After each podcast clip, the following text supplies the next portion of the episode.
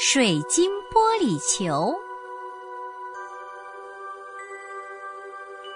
很久很久以前，有一个巫婆，害怕她的三个儿子夺取她的权利，于是，她就把大儿子变成了一只老鹰，只能住在高高的山崖上。只有在它飞翔的时候，人们才能看见它。他把二儿子变成了一条金鱼，让它生活在深海里。只有它偶尔跃出水面时，人们才能看见它。两兄弟每天只有两个小时的时间可以恢复人形。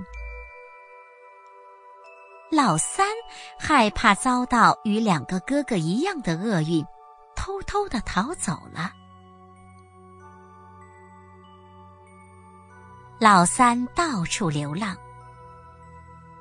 有一天，他听说在一个金太阳宫殿里住着一位被女巫施了魔法的美丽公主。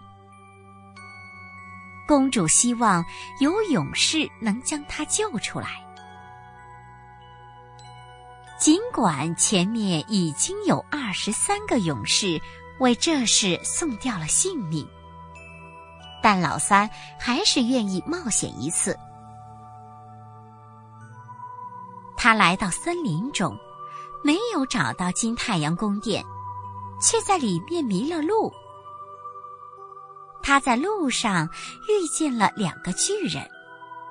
巨人对他说：“你来给我们做裁判吧。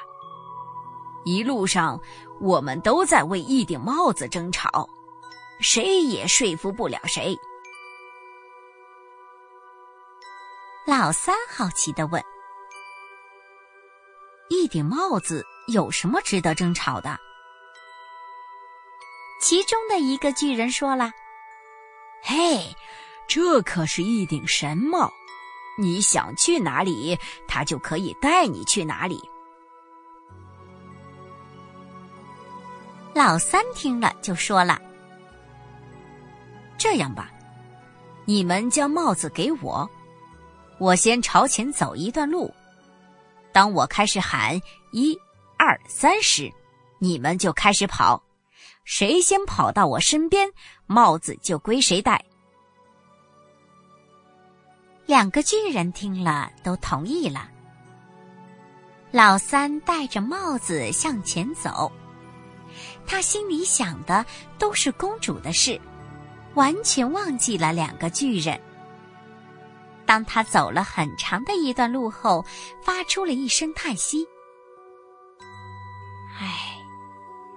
如果我现在就到了太阳宫殿，该多好啊！谁知道话音刚落，他已经站在了高山上的一座宫殿门前了。他急忙走进宫殿，找遍了所有的房间，只在最里面的一间屋子里，看见了一个满脸皱纹。两眼无光、满头白发的女人。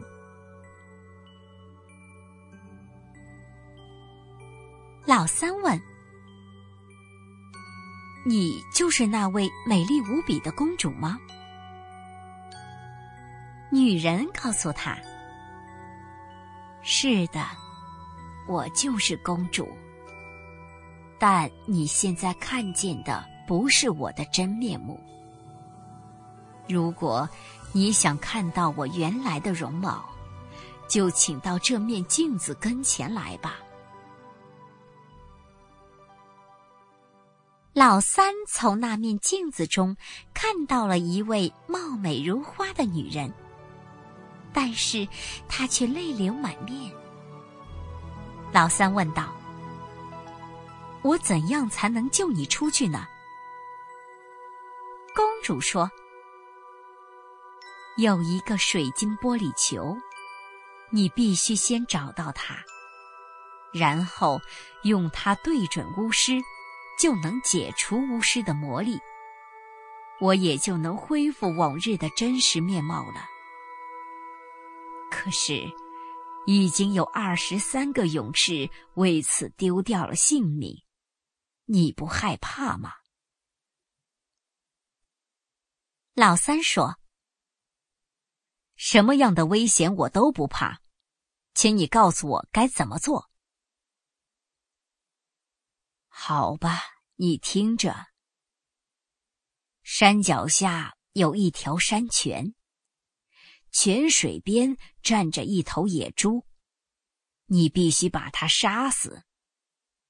这时，它的身体里会飞出一只火鸟来。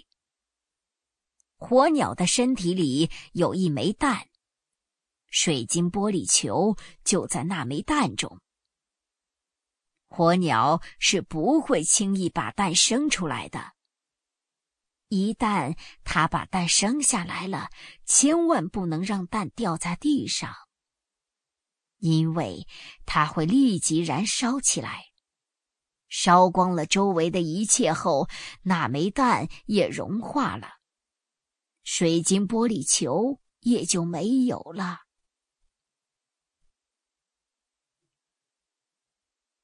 老三来到山脚下的山泉边，果然看见了那头野猪。他正在眼放凶光的盯着老三呢。突然，那野猪大吼一声，便冲向了老三。张开大嘴，就想一口吞下它。